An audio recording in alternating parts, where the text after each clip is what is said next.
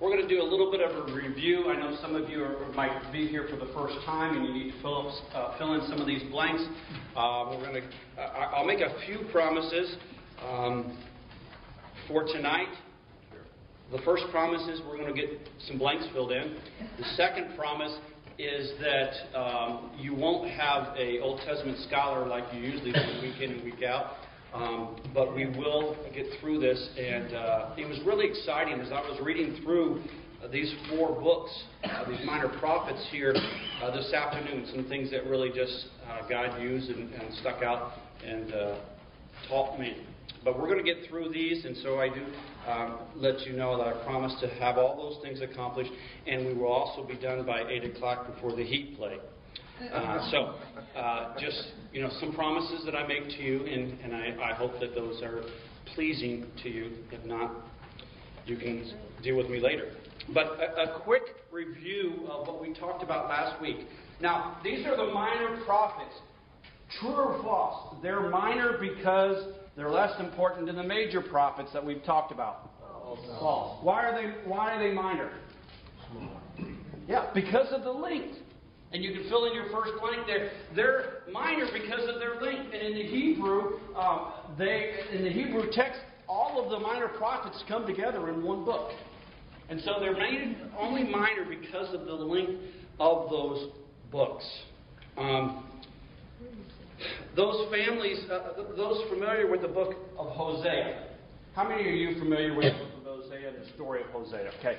Half of you, if not more of you. Okay anything in that book or in that life of Hosea that kind of just rubs you wrong, kind of like, wait a second, I don't understand this. Why would this happen? Anyone? Just, Reg, why? I just read it and I just go, oh my goodness. I mean, you know, Gomer, he's just a mess. Yeah.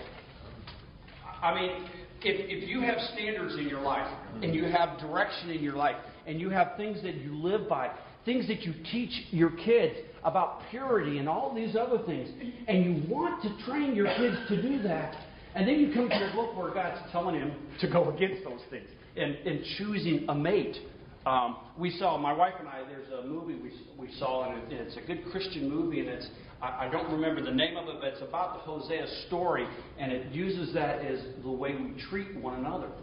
Um, you know, what, what, we know about Hosea and the challenge to, for him to have to um, love a, a, woman who is of the world and, and, and is an adulterer and a prostitute is just around, you know, he has to, God has called him to do that. And not only to do that, but after having the children and so forth, She's gone. And then he goes and buys her back. Why is that so important? Carl? It's probably to have him have more faith in his God. I think it's even more than that. He's listening Beth. Um, it, it was to show God um, that that God was going to treat Israel the same way. He loved them. It was a picture of how God loved his people. And that was the example that he was using Hosea and his life as a picture to show the love, even though they were adulterers, spiritually speaking, they turned their back on God. They didn't, turn, they didn't uh, serve him. They didn't love him. They served the gods of the world, and they just went their own way. And yet God used this as an example to show, you know what? I'm going to love you even more. And I'm going to buy you back from the slave market. And his life, Hosea's life, is used as an example of God's love. Now, that sparked many thoughts in my mind you know, we, we sit there and we think of, man, I, I don't know if I would have been able to handle that as Hosea and choosing this woman as my wife and then, you know, having kids with her and then going back and, and everyone around knowing what she was. It, you, you, you go through that in your mind. But then I've got to take it back and say, what does God's Word say our life are to be an example of? Anyone? Forgiveness. Forgiveness? We are to be people of reconciliation, used in that, uh, in that term of, of providing that forgiveness. What else? has God called our life to be an example and a testimony to? Just like He did Hosea's, as a portrait of that. Amy? Our marriages, Our marriages. Why? What is that to be an example of? Christ in the church. Christ in the church. That testimony is there. We're called, and Scripture tells us that we are just to be. To when they look at a marriage, they're supposed. They will understand the marriage between Christ and His church, His bride. Anyone, anything else come to your mind? What's the original question? Just as Hosea's life, an example, was to be a testimony of God's love for his people and how he would end it in their prostitution and in their adultery, he would still love them and buy them back. He was an, his life was an example. How is our life to be an example? Our marriages are to be an example of. Yes, Reg. I hope I'm answering the question right. I was listening to another song on the radio, and uh, it was, the words were, "Let my life be the proof of your love." So our life can be the proof of His love. All of- that answers the question. Yes, all of us know people that are hard to love. You don't need to point fingers or call names out or anything else. But all of us know people that are hard to love. And yet, with God's love in and through us, we can love them. And we are being a testimony when we show that love of the God's love to us.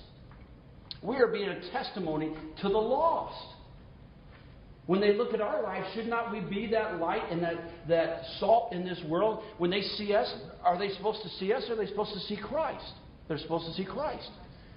Hosea was that picture of God to the world, and we are to be that same picture. So when you think of Hosea, don't get all upset and, oh, I can't believe God would ask that of Hosea, blah, blah, blah. Look at it and say, you know what? I'm to be that example. I'm to show love to the lost. I'm to show love. And what about this? Here's one that kind of may rub us a little bit wrong. What about forgiveness? Ooh, Steve, you're going, you're pushing it too far. Don't ask me to be that much that Christ-like. And I'm serious. How much God has forgiven us? Why can't we show that same example of God's forgiveness to one another, to others? I, it- that just hit me when I was reading through and studying. Even when Pastor uh, two weeks ago, when he brought that question up, and he, and he said, "You know what? Uh, his life, Hosea's life, was an example of how God was going to, you know, show His love, how much He loved His people." And I then started thinking, well, what about us? Are we not to be that same type of godly example to a lost world? And there's probably many more areas besides just those that I brought up, but I wanted to bring those things to your mind. So let's let's finish the uh, uh, continue on where we are. Um, someone's phone or, or something's going off, but that's all right. Uh, Hosea. It was the prophecy of divine love. Who was it directed to? Pastor gave us this two weeks ago. Which kingdom? Southern or northern? Northern kingdom. That's not a part of your notes, but you can write it next to there because it's something that each one of these books and the, the minor prophets we will look at. Uh, to the northern kingdom. Hosea prophesied for about 40 years, and he was a, a pre eclectic uh, prophet to Israel. In other words, pre exile. I may not have pronounced that word correctly, but it's all right. My wife will correct it later. Right, Carl? Absolutely. That's right. All right. Uh, but he was a prophet to, uh, to the prophet Israel and continued his work until the d- destruction of Samaria in what year? 722. I, you know, he always challenges you with those years, so just wanted to make sure you're on top of that. He was a contemporary of Isaiah, and his prophecy is quoted directly or indirectly over 30 times elsewhere in Scripture. Now, this, this is something that we'll see through these different minor prophets. Is this is probably not all their writings. They probably wrote other things, but these are the ones that are inspired uh, for specifically. In, in, in this uh, book, we see that many other in the New Testament are quoting Hosea, and that is a, a good uh, plumb line, a guidance to, to realize that. Hosea's prophecy dealt with the period of Israel's oppression by the Assyrians and the ultimate extinction of Israel. And something we'll see too with the prophets is um, and I'll mention this again later, is when the prophets bring God's message, God's prophecy to them, um, there's usually more than just one meaning to it, and, and we'll see that. Uh, prophecy is, I don't think anyone here um, can tell you what tomorrow brings. Uh, we may hope what we uh, think is going to happen tomorrow. We may have scheduled, we may have it planned, but we don't know. You know, I, mean, I mean, we all know that the weathermen are the ones that get it wrong the most and still have a job. So uh, the reality is we don't know what tomorrow holds, but we do know who holds it. And when we look at prophecy and we look at the prophets, they are telling what's to happen in the future. But it's not only the the, a recent future or uh, uh, a short period of time. But a lot of these prophecies that we're going to look at in the prophets tonight will also be prophecies in the future of us still. Some of these have, have come to, to pass. But a lot of them are prophecies that we will still see in Revelation that have not, uh, not yet happened. So a lot of them are, are dual prophecies uh, where they're they happened in, during the time of the, the northern kingdom and the southern kingdom and all that happened there. And a lot of the things that Pastor talked about when we went through the book of Daniel. Um, you, you'll see a lot of these prophets, uh, these prophecies that were given and reminded to them. And they warned them of things. But even within the warning, and we'll see this in um, with, with Amos, even within the, the, the warnings, there's always a time to repent.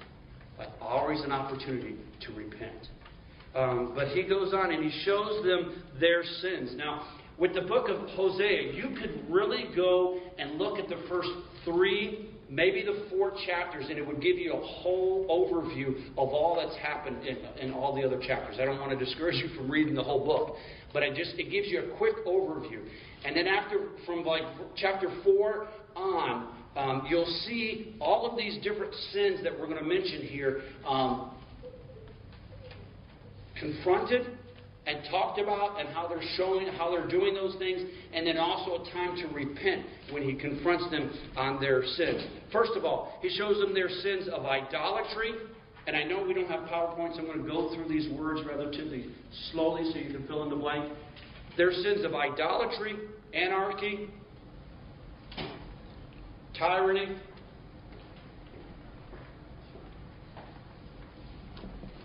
murder adultery,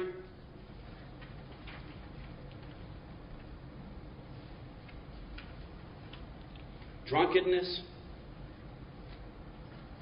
lying, lying, lying and stealing. I'll read them again real quickly. Idolatry, anarchy, tyranny, murder, adultery, drunkenness, lying, stealing. And even it goes a little bit further in those chapters, after chapter 4, some other things that will lead to their destruction. And you say, wow, that's not much different than where we are in our society today. Well, one of the big issues here was this was a, all of this, the lifestyle and decisions and choices they were making was new to them. And they were, they were living this lifestyle, not turning to God. Hosea was the weeping prophet to Israel, as Jeremiah was to Judah. He was the weeping prophet. Why do you think he was a, considered a weeping prophet to Israel?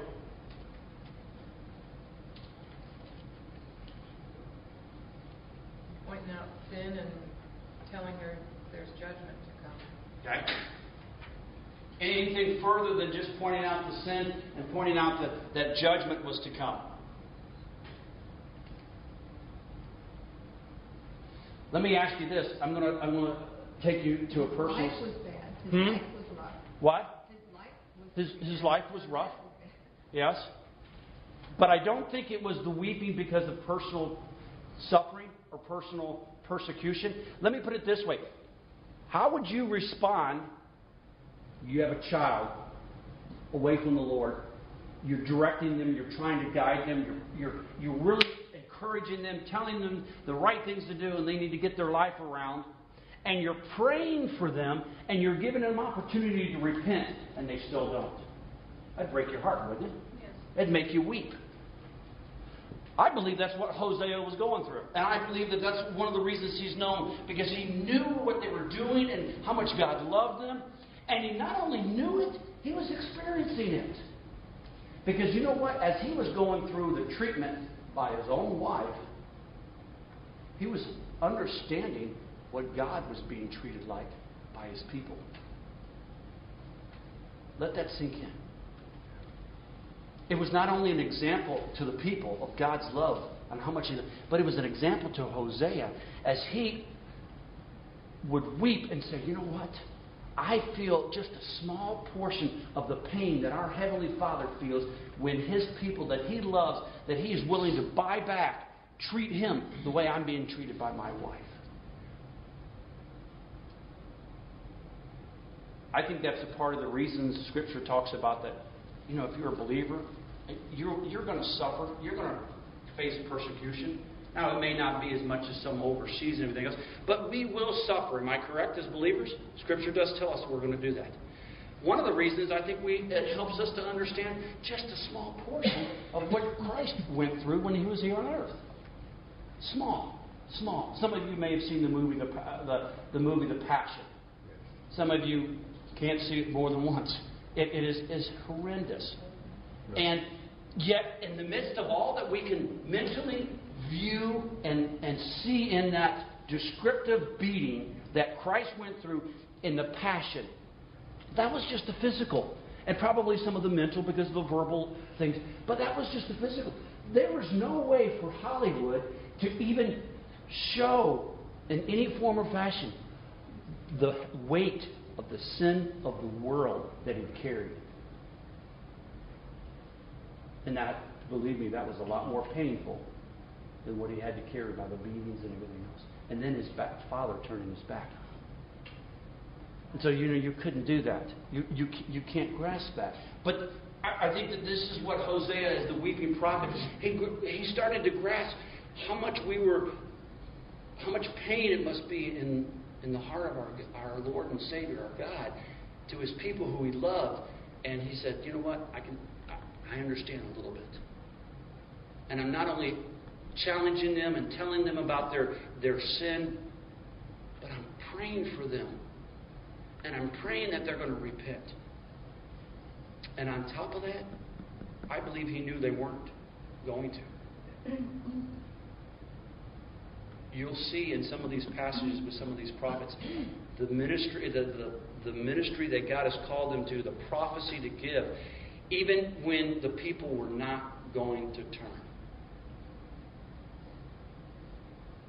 Even when they weren't going to turn. So, God used Hosea's marital situation to communicate to the nation. And here we see um, the symbolism of that. And you can find these in the first three chapters. And I'm just going to read through these. I know you can read it, but I'll fill in the blank of the symbolism. The family member, Gomer. Who was that? It was his wife. Okay, just see if you're awake here. Mike, stay awake. Okay. Um, the symbolism is Israel, who it represents. You have Jezreel, which was his first son. The symbolism, Israel's defeat. You know, we don't do it as much today when we use when we name our children. They don't have a lot of symbolism or a lot of names. Usually we try to avoid names that bring bad memories of, of that. You know, like my wife, I know when we were trying to come up with names uh, for our children, um, we would know, she would know someone as a teacher, and know a student that had that name, and we were like, oh, wait, we can't use that one. We, you know, that was a misbehaving student or this and that. So you try to stay away. We don't do that like they did in the past, choosing names that had meaning, that had purpose behind it, that, um, and, and in this situation, uh, that had prophecy behind it. Uh, Lo-ruhamah means without mercy. That was their daughter.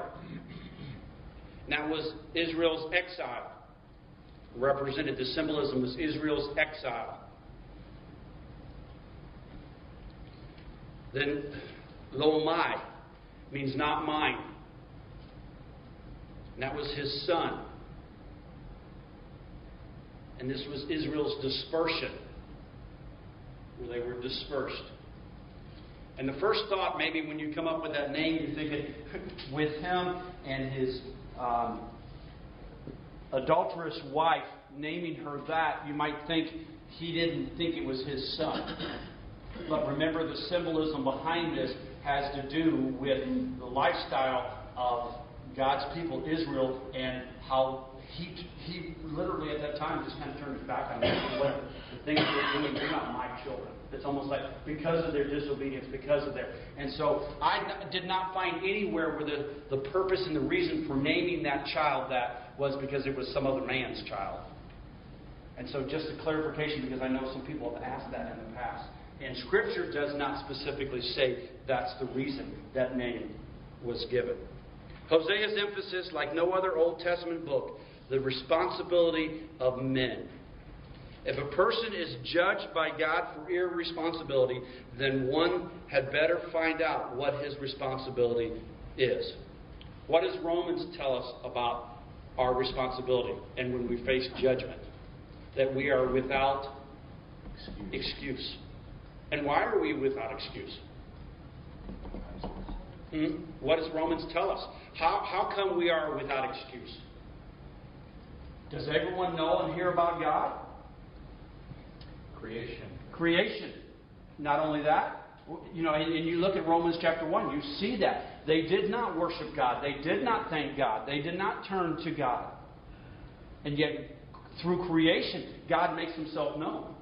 Also, through our conscience, God makes himself known. Maybe you've heard of the, um, the God sized void in each one of us. There is a need to be filled, and God makes himself known. And so we are without excuse. And here, as Hosea emphasizes, that you become responsible, and you are responsible for those, those choices and those decisions.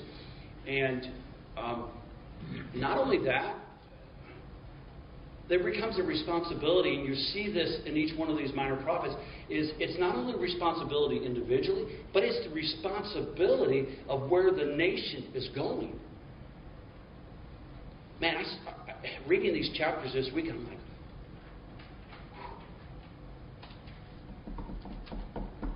what about us? Now, I know this is Old Testament, and I know there's prophecy written in that, and I know that we are the church and the church generation. But man, I don't see some of these these condemnations and some of these challenges that came down from these prophets. Uh, they could be worded right to us today in our society. Am I right? Yeah, I don't. I don't see it much difference. Okay, we're going to move on. Um, again, uh, in Hosea, just one last thing. that the indictments are really, you can find all those within the first, uh, uh, after chapter 4 on. Uh, but there's constant, and if you read Hosea, constant reminders and opportunities for people to repent.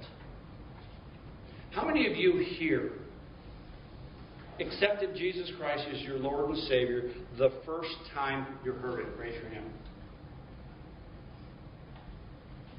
One out of probably 20 here. What a gracious God. What a merciful God. How many times do we need to hear it? How many times is thankfully God is long suffering? Amen. I mean, I can throw the questions out there of, you know, people have heard it over and over and over again. But I'm just thankful that God is a merciful God and He's long suffering. But it also encourages me for brothers and sisters who of mine who have heard it time and time again, and yet there's still time. I still pray for that. I still desire that. Okay, the book of Joel. The prophecy of the Pentecost. Joel was that word again. Anyone who wants to pronounce it there, Bob, for me? Preexilic. Pre-exilic, exactly what I was thinking. Um, prophet of Judah.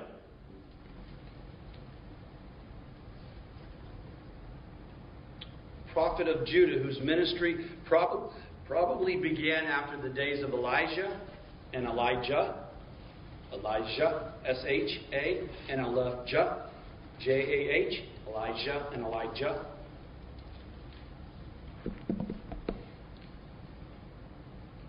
The national calamity that Joel foretells is pictured by a plague of what? Locusts. Locusts. A plague of locusts. I mean, they just, if you read this book, they just eat everything up. I mean, there's a famine and uh, there's everything just goes on there. But there's a purpose and a reason for it, not just for what was going on during that time that Joel was prophesying, but it is also, and many people believe this, it was also prefigured the, the four powers of Babylon, Persia, Greece, and Rome that we saw in what book we just studied? Daniel. And so you see Joel and you see his prophecy that he's sharing and this plague of locusts, and it's more than just to those people that are having to go through that plague. It is a prophecy of what is to come. And it's a prophecy many people believe that is not only what was to come in the Judah falling of Judah, but is also, when you look in Revelation, and I believe Pastor has it here, it predicted not just the immediate possibility of disaster, but also the disaster of a great battle that will take place during the tribulation. So it is, it is a dual prophecy. It is not just what was happening then, it was going to happen to Judah, warning people, but it was also a reminder for us what we, as we look forward uh, to that time or understand the future. Joel recognizes that even the solar system will be disarranged in that uh, latter judgment. Even the solar system.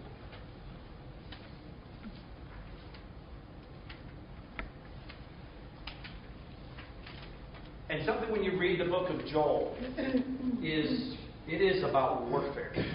He is telling them to put down their plows and put down and to fight.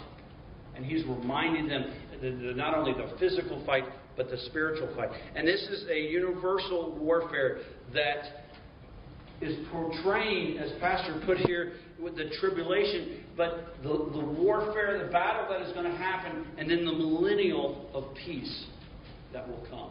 And this is part of that prophecy that Joel shares. Not all of Joel's prophecy is negative. If you read it, read that book, Book of Joel, you'll think, man.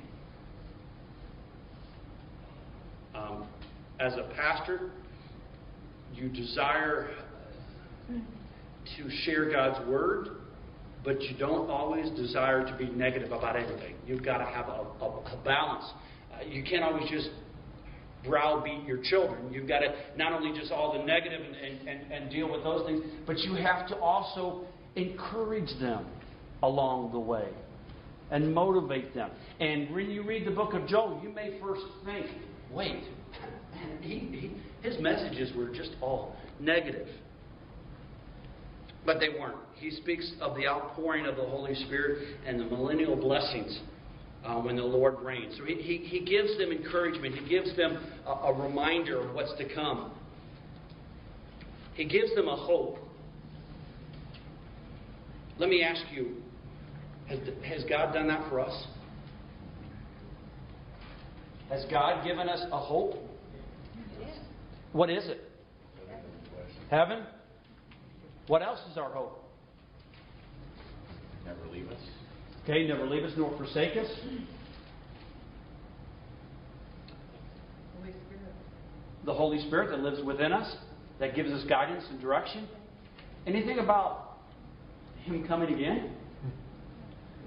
I I know that was a hard one to, to think of, but I- I'm just, I mean, that's, I guess that's where the way my mind thinks. He's promised us that He's coming again. And if I don't go there first, He's coming to get me. What a hope. He doesn't leave us hopeless. And yet, some of us live like, maybe not those here, but some of us as Christians live in a hopeless state of mind. And yet, if we would dig into God's Word, we would see. And you know what? I'm not at that age yet. But I, I, I see, and as I have opportunities to work with our older generation, um, I see that as the older they get, the more they look forward to heaven. And they're excited about it. They talk more about it. And I was talking to Carl before and asking how his mom was doing. And I had some time uh, two weeks ago to see Ruth. And just, you know, all that's going on there. And you start having that. But why couldn't that be our mindset as younger individual, as younger individual? Shouldn't we still look for look toward heaven? Shouldn't we still have that desire to, to be there? I know I've heard my wife say it sometimes, and maybe it's just out of the frustration of the day when the kids are on her nerves or something like that. I can't wait to get heaven," you know. But no, I don't think that that's it. But you know, it should be in the forefront of our mind with that heavenly perspective, looking forward to seeing our Savior and spending eternity. And it shouldn't be just when we get old and we've seen everything in this world and we've seen what it promises and what it doesn't fulfill. And so I'm looking forward to a heaven. No, it should be even for us as young people that we have that same desire and delight in our Savior, that we want to see Him. Okay, so that's Joel. Yes, Beth. Well, I think when you're younger, you have the security because you know that because you have Jesus, that, that you will be with him in heaven someday. But as you get older, the reality of it becomes more, comes closer to you. That's the only, I think that's the only difference. When you're younger, you, there's a lot going on in your life. When you get older, there's not so much going on. There could be, but yeah, it, the reality does set, start to settle in, and I think that even and, and Carl, you can you can attest to this. The, the um, with Ruth, the reality starts setting in that you know her days are you know are, are not long, and yet the reality starts saying, "Not me that get to see my Savior." As Pastor constantly say, "You can't threaten me with heaven." So the reality, Beth, I think you're right. The reality starts to set in, and you may have a little bit more time to uh, to think about other things. And you know, I think too, as you get older, you've accomplished a lot of the things that you've set out to. When you're younger, you want to maybe accomplish some other things. Um, you know, my prayer when I was a single was, Lord, don't come back till I get married. Now my prayer for my daughters is, Lord, come back now. You know, and so you know your priorities change and your realities uh, change. But uh, how much time do we have left there? Uh, in about fifteen. 15 you can minutes. You take know what? When Pastor gets back, these, can- these you can pages will be finished, and he's he's he's going to be amazed. Okay, uh, Amos, Amos, pastoral prophecies.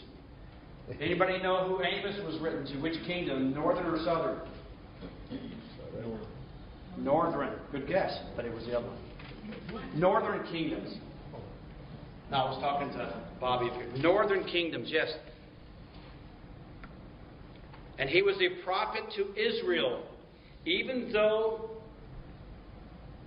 where was Amos's homeland? Judah. In Judah. Even though his homeland was in Judah, he was a prophet to Israel, to the northern kingdom. Mm-hmm. Does anybody know what his occupation was? He's a shepherd.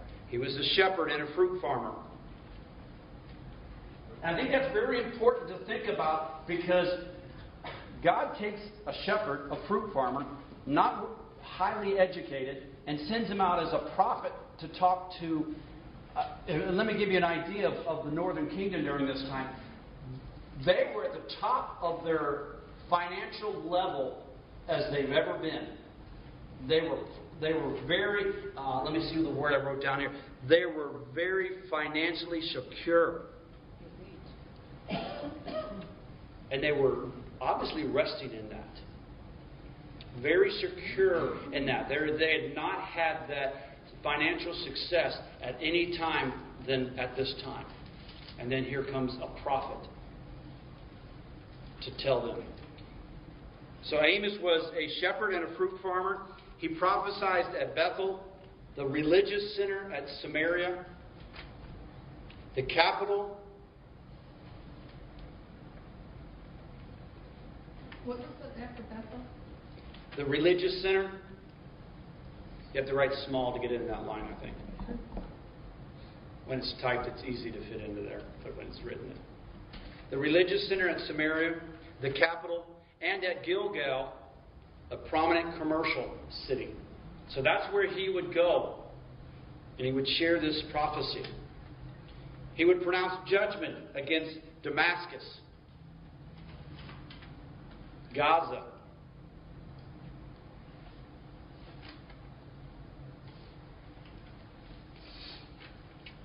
Tyre, T Y R E, I believe that's how you pronounce it. Say those again. He would pronounce judgment against Damascus and Gaza and Tyre, T Y R E.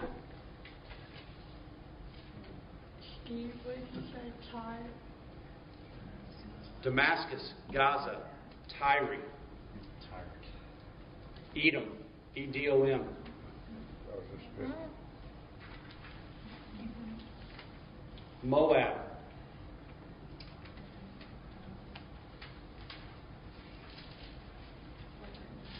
Ammon, A M M O N.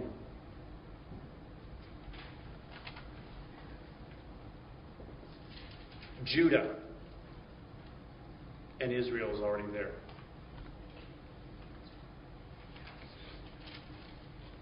That's who he would pronounce judgment against, and he would tell them about what was to come.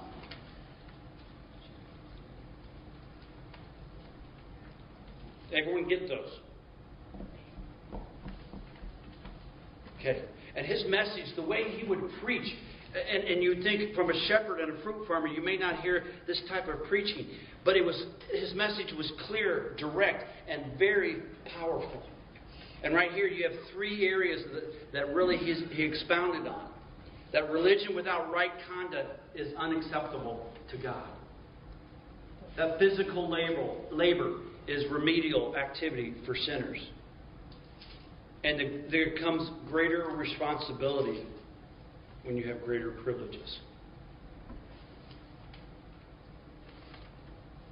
And he saw five visions.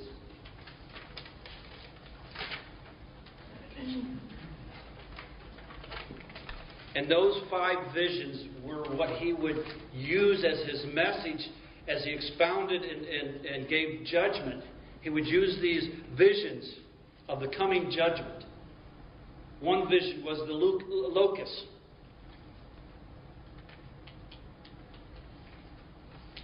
Another vision was the great fire. And you can read about those in the book of, jo- uh, book of Amos as he goes through each one of those. Another one was the plumb line that God would drop down and describes the purpose of that. So you have the locust, you have the vision of the great fire, the plumb line, you have the ripe fruit, plumb line.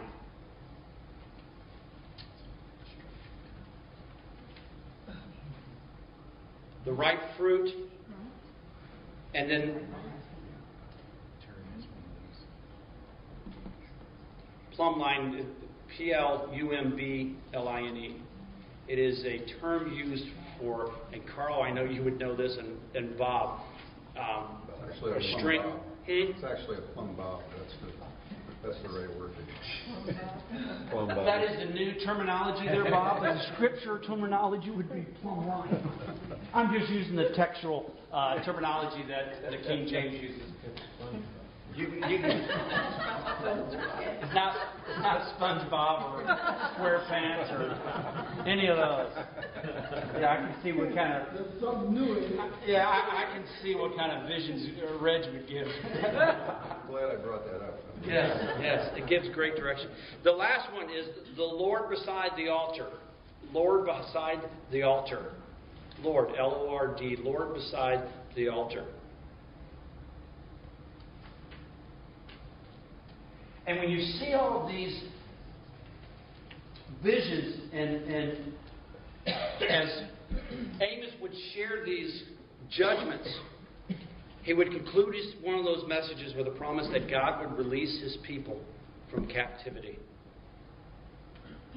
He would release his people from captivity.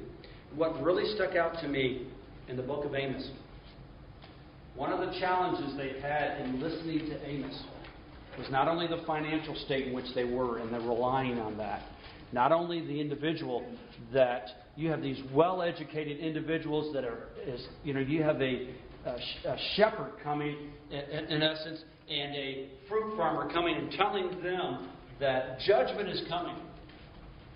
And at one of the times in chapter 7, and I'm going to read this of Amos chapter 7, a priest called Amaziah, a priest comes to him and he tells the, the prophet that what you're sharing, what you are telling us, the condemnation, the prophecy that you're telling us, is too much for us. It's too much for this land. We're all right. You take that and you go back to your people in Judah and you tell them. And maybe it's my personality. I just love the way this prophet responds back to him. Listen to this in Amos chapter 7. Then Amaziah, the priest of Bethel, sent to Jeroboam, the king of Israel, saying, Amos has conspired against you in the midst of the house of Israel. The land is not able to bear all his words. For thus says Amos, uh, for thus Amos has said, Jeroboam shall die by the sword, and Israel shall surely be led away captive from their own land. Then Amaziah said to Amos, Go, you shearer, flee to the land of Judah. There eat bread, and there prophesy. But never again prophesy at Bethel, for it is the king's sanctuary, and it is the royal residency. In other words, we're all right. You're coming telling us that something's wrong with us, and we have the king's blessing, everything is all right. Listen how Amos responds to this priest. Then Amos answered and said to Amaziah, I was no prophet, nor was I son of a prophet, but I was a shepherd breeder and, and a tender of sycamore fruit. Then the Lord took me, and as I followed the flock, and the Lord said to me, Go, prophesy to my people Israel. Now, therefore, hear the word of the Lord. You say, Do not prophesy against Israel, and do not spout against the house of Isaac. Therefore, says the Lord, Your wife shall be a harlot in the city, your sons and daughters shall, be, shall fall by the sword, your land shall be divided by survey line. You shall die in a defiled land, and Israel shall surely be led away captive for, from his own land. Wow. That comes from a fruit farmer. That comes from a shepherd, Sheep you- herder, yeah. sheep herder. You know, when God is using a man, it doesn't matter what's going on. God will get the point across. God will tell him, and he's just a, a willing tool in God's hand. Yes, What Sandy. see, I'm just trying to find, I found the locust that right in front of the plumb line, but the ripe fruit and the Lord beside the altar, where do you see that? In the book of Amos, Yes.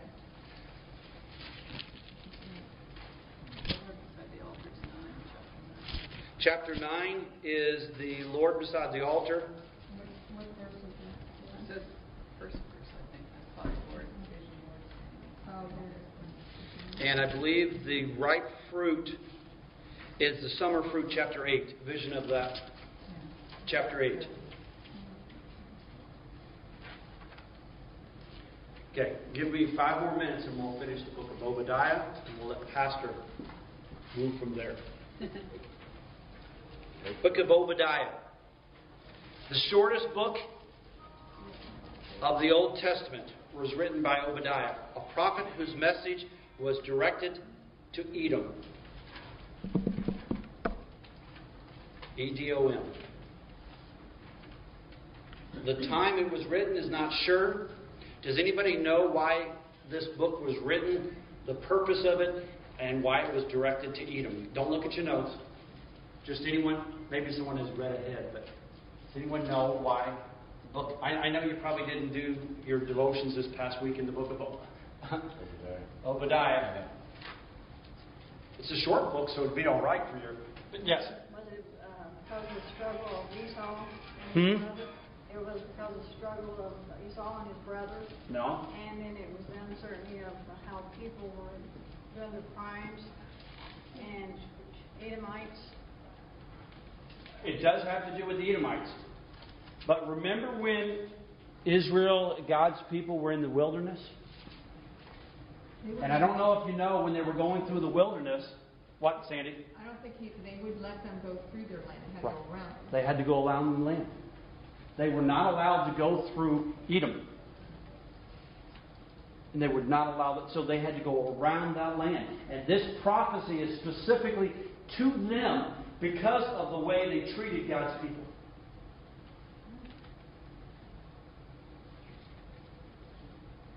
The Edomites were descendants from Esau. Uh, That's why it says your brother Jacob. Yep. They were the nation who refused Israel passage through their borders during Israel's wilderness wanderings. God would not allow their mistreatment of his people to go unpunished. What does he say about the continued mistreatment of his the church and those in the end times? Will it go unpunished? No. Because our God does not change. The city of Petra. What's Petra mean? Is it a great rock band or you know Christian? Yeah. Some of you, yeah. See, I knew you. See, man, that brings back old memories when I was in college. Petra.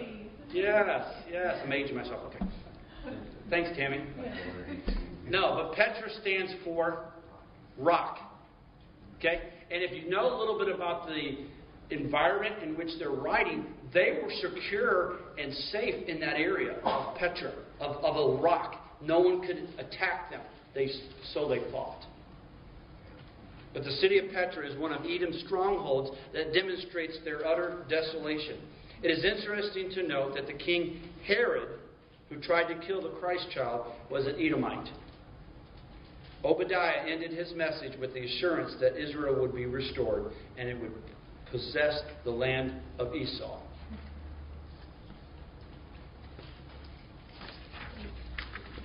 Again, if you have a lot of questions, I am not a Old Testament scholar as our pastor, and he might you might bring those um, in two weeks, and he might be able to answer some more of those as he continues our Old Testament study. But uh, take the challenge, take the reminder. I am um, just again back to Hosea of how we are to be an example of God's love, God's forgiveness, of God's um, example to this world, even to the unlovely, even to the ones that we may not uh, desire or um, want to be around. But He can be that in and through us to the world.